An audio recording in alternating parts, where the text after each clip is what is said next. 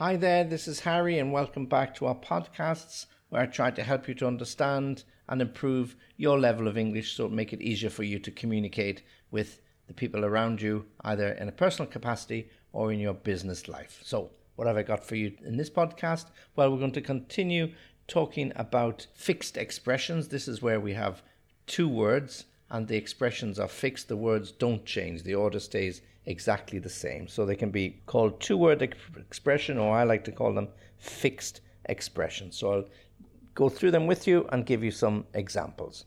Okay, so the first I have for you are ins and outs. Ins and outs. I N S, don't forget the S, and outs, O U T S. The ins and outs of life.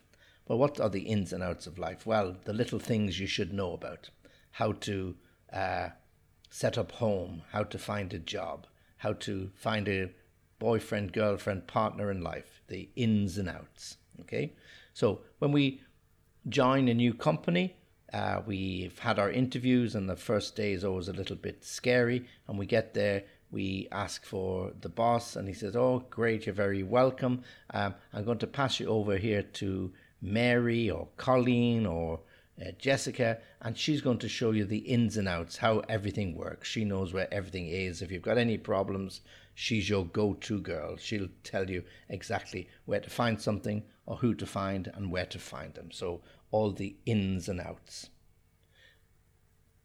When you're studying for an exam or your driving test, you need to know the ins and outs of the rules of the road. For example, in your driving test, you need to know the ins and outs of how the uh, examiner will test you when you go for the practical test. Yeah? So, all about the ins and outs. When you're reading a contract, buying a property, you know, need to know the ins and outs of the financial structure, the mortgage that you're using if you're going to take a credit from the bank to buy the property, all the little ins and outs, the interest rates, the defaults, the penalty clauses, whatever it might be, you need to know those ins and outs before you commit yourself.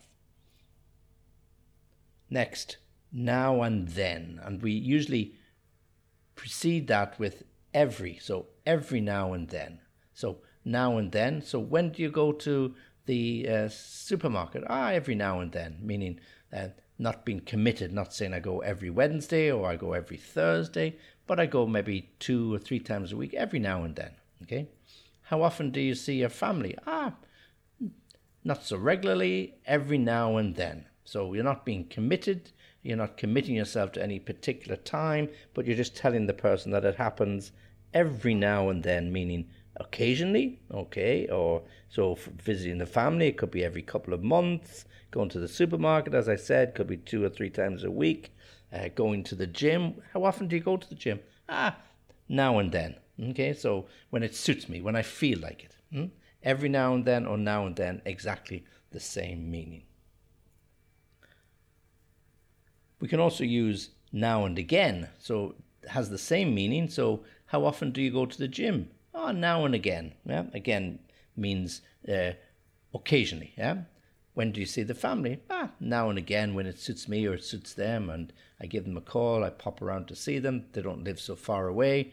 They know where I am if they need me, and I know where they are if I need them. So I see them every now and again, or now and again. Do you go away for holidays? Ah, yeah, now and again I take a holiday abroad, but I usually like to stay in the country to uh, see the parts of the country that nobody ever nobody else ever sees. Yeah, so I like just to travel around in the car, take myself into a small town or village. So I, I go on a holiday uh, now and again, and occasionally I go overseas, now and again. Pluses and minuses. Again, it's not minuses and pluses, it's always pluses and minuses.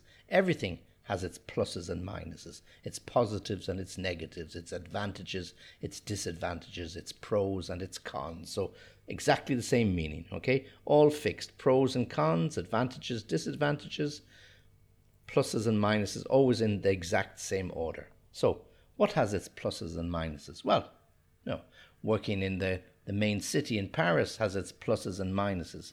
It's the, one of the most beautiful cities in the world. There's a plus The traffic is terrible. There's a minus. So everything has its pluses and minuses, its positives and its negatives.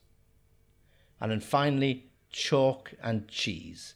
Not cheese and chalk, chalk and cheese. Chalk is that white stick we used to write on the blackboard, or our teachers used to write on the blackboard. Now they use whiteboards, but chalk, yeah, it used to make that scratchy noise when you scratched it down the board. And cheese, of course, we all like to eat with a and have it with a nice glass of wine. Okay, so chalk and cheese means things are very, very different.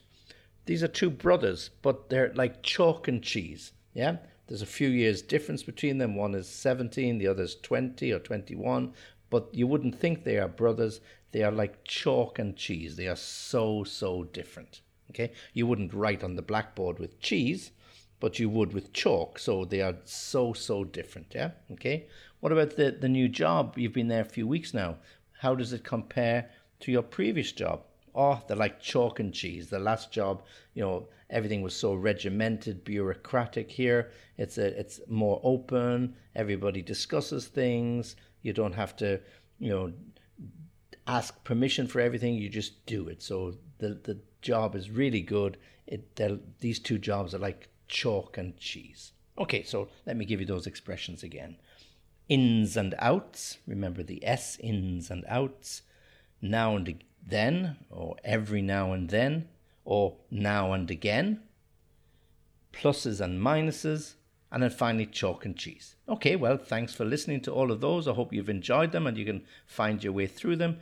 If you want to contact me, you can do so www.englishlessonviaskype.com. And when you get there, look out for the link to the Easy Peasy Club, which is a, an easy, effective, and cheap way for you to learn English. It's really catching on well. Got lots and lots of subscribers, lots of homework you can do, and I check it all. So check it out and uh, sign up. And as always, thanks for listening. Join me again soon.